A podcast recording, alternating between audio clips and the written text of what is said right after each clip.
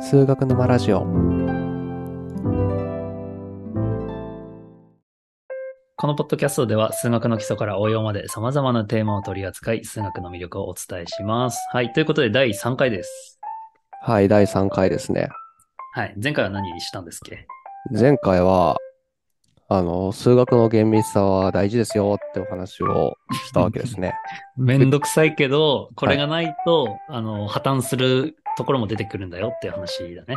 ですですシグマ化法則と速度空間の話をしたと思いますうんうんうん。でそれらをまあやっておかないとそう、うん途中でこうきちんと話ができないからやっといたって感じですね、了解です。で、その速度論シグマ化法則っていうのは、まあ、今回で言うと確率に適用するよっていう話ですね。速度で考えていたそのミュっていうものがあったんですけど、うんうん。メジャーのミューですね。で、それを、あのーまあ、値としては別に無限まで取れるんですよ。そのミューの値で。ある集合に対してミューの値を入れたときに、例えばミューの値500とか1000とか1万とかでできるんだけども、それを0から1の範囲に収めるようにする。うん。かつ、その、しまあ、なんか集合族ってものがあったんですが、その集合族の中の要素に対してミューを値を収めるんだが、うんその値の総和も、総和を1にしておくっていう、うんうん、うん。結構、まあなんかギチギチのきあの決まりを設けてあげると、確率の世界に落とし込めるよっていう話なわけですね。うーん、なるほどね。まあだから、別にそこの前提の話をしなくっても、今まで、まあ、中学とか高校でもそうか、確率って言ったら足したら1になるし、はい何分の何みたいなので表現されるんだが、まはあい。今回はそこを厳密に表現しましょうっていうそうところがこれまでの話だったってことですね。そうです。その通りオでッすケ。ーじゃあ今回は何ですか今回は、ほとんど至るところっていうものですね。うんうんうんうん。ほとんど至るところ、なんはかいかっこいい やつでね。 almost everywhere っていう、うん格好良くないです かあかっこいい。だから、どっかで使ってみたいね。 それさ、ほとんど至るところ成立してんじ ゃん。ちょっとこれ、例があったらね、欲しいね。前回、寿司の例とかあったけど。ああ、寿司。司こ。のまま使ったりするのかね。あ、でもまあ、言ったりはしますね。いや、言うかな。 まあ、大学の時は使ってた気がしますけど、その寿司のやつとかは、なんかどっかで言った気がするし、はいはい。あの、これほとんど至るところ成立してんじゃんっていうのは、やっぱその例外が1個ある場合の時に使うんですよね。これも大体、大体成り立ってるよねっていうのを、ほとんど至るところっていう風に使ったりする。えー、なんか、今までこう、厳密性、厳密性みたいな話をしてきたけども、ほとんど至るところだけ聞くと、そこの厳密性途端に書いてるような話になるんだけど、そうじゃないの。あーっとですね。うん。まあそこは結構その、なんていうんですか、曖昧なところで、うん、まあ厳密には書いてはないです。ちゃんと矛盾なく言ってはいる。えーが、そうなんだ。うんあの、やっぱり僕もそこは最初すごい思ったんですよね。これを見たときに。大学2、3年の時にほとんど至るところの概念を僕は習ったんですが、はいこれまで全てどこも抜け漏れなくやってたのに、急に、急にこんな大雑把なことしてるけど大丈夫、うんみたいな。うんうんうんうんうん。大丈夫なんですよねってなるわけなんですよ。あー今もうその気持ちよ、完全に。うん。ただまあまあまあ、それはちょっと今日は深くは話はできないんですけど、そこについて。むしろその、そのあたりについても、こう、なんて言うんでしょうね。よ徐々徐々に分かっていくというか。うーうんん。なるほど。ちなみに K さんの場合はいつ分かったんですかこれの効果というか、すげえってなったのは。あ僕、大学院まで数学をやっていて、この速度論について 2, 2年とか3年にやったんですけど、それの時はまず分かんなくて、大学院の1年とか2年ぐらいの時にようやく分かった感じですかね。うん そんな長期スパンでこれ分かるもんなんだいね。や、分かんない。その僕の理解の速度が遅かったっていうのはあるかもしれなくて、うん人によっては聞いた瞬間に、いや、そりゃそうだろ、みたいな。まあ、思う人もいるとは思うんですけど、僕は、なんか、やった当時は、まあ確かに便利だけど、なんでだろう、みたいな。そうか。そうねうん。わざわざね。そう。いや、まあ確かにこれしとくと積分計算はできるが、やっていいのかなみたいな、ちょっと不安をこう、え覚え ながら。でもなんかその、だんだんその、ちょ、なんだろうな、物事がめっちゃ詰まってる、デンスっていう状態と、うん、うん。めっちゃ詰まってるっていう状態と、スカスカっていう、そのディスクリートのとうん状態が、あの、大学院のけ、なんか研究する中で、徐々に分かってきたわけですよね。えー、そうなんだ。僕がやってたのが双極幾何っていう分野だったんですけど、まあ、その分野だうんとまあ、わわ割と必要な部分があるあって、えー、やっぱまあ使うんだね。もっともっと高度数学になると。はい、使いますね。で、じゃまああ、そのほとんど至るところのうん。定義をはい。またやっていきましょうか。はい。お願いします。まず、速度空間はもうちょっと定義しておきましょう。速度空間はあります。はい。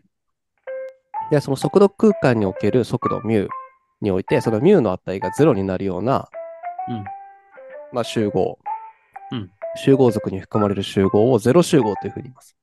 うーん。あ、ゼロ集合自体は聞いたことあるね。うん。まあ、0集合とか0集合とかっていうのかな。どっちかっていうと思います。うんうんうんうんはい。まあ、つまり、値が、そのミュを入れたときに値が0になってしまうような集合を全部0集合っていうふうに言うと。うん、うん、うん、うん、うん。で、今回、その、確率とかっていう話よりは、もう少し広く広範囲の話をしておくと、その集合 S の点に対して、まあ、ある命題が、まあ、存在する、まあ、ある命題が成り立つというふうなことを考えたときに、えっと、その0集合を除いて、全部で成立している状況を考える。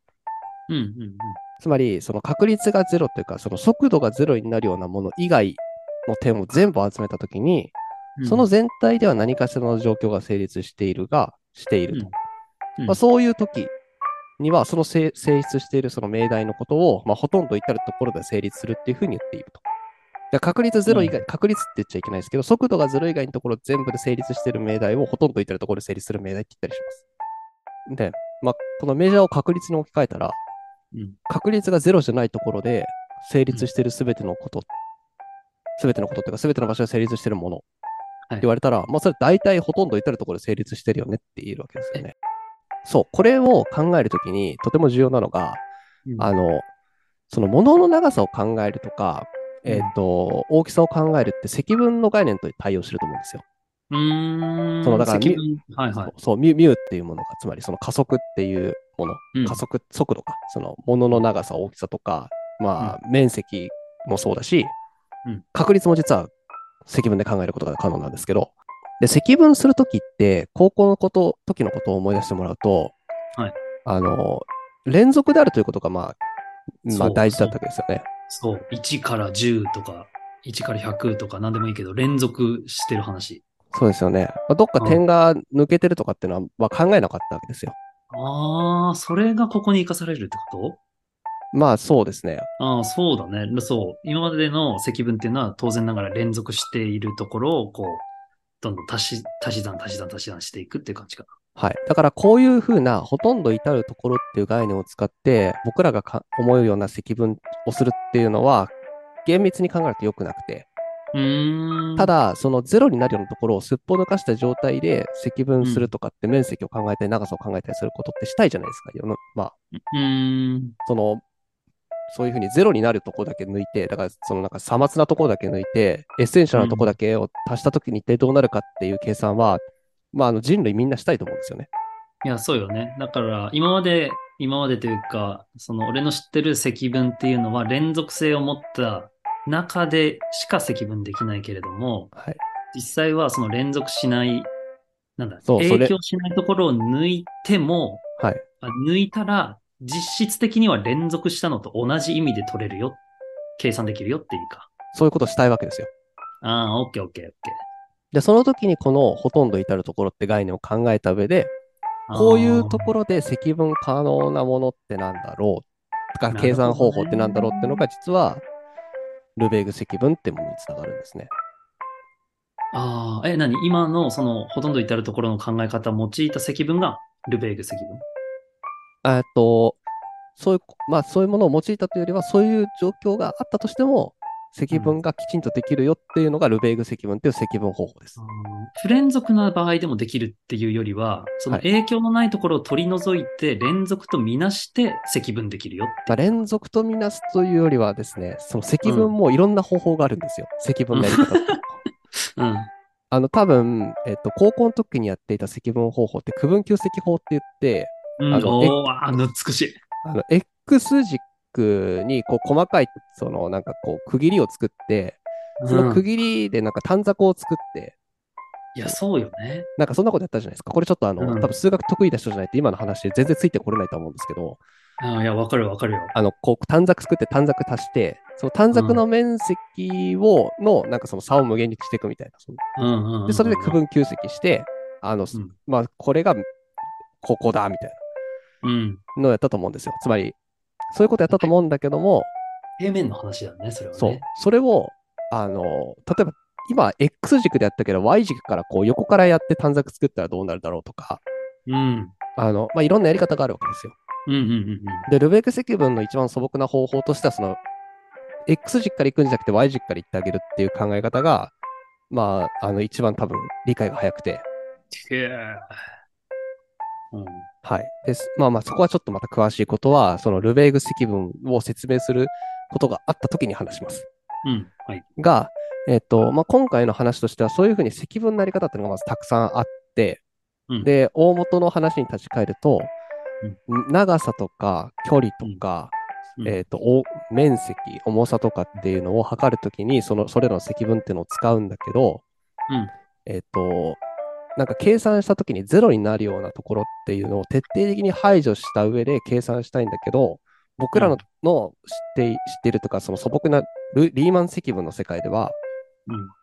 そういう不連続なもの、つまりなんかゼロっていう考えなくても良さそうなところをこう引っこ抜いてしまって、不連続になってしまったものをせ計算しようとしてもうまくできないから、それを計算できるような方法を考えたいよねって出たのが、まあ、ルベーグ積分だったりするわけで、うん。でそれをを、それをなんかその、今後きちんと計算するときに必要な考え方がほとんど至るところゼロっていうものになるわけですね。へえ、なるほどね。例えば、あのーこれデリクレ関数かなデリクレ関数っていうのが多分一番有名なものうん。全く聞いたことないね。ですね。ちょっと待ってくださいね。僕も今ちょっと、ちょっとずつこう調べながらというか見ながらしないと僕も話せないので、うん。オッケーオッケ ー。どうぞ一。瞬だけ待ってほしいんですけど、はいえーっと、デリクレの話は、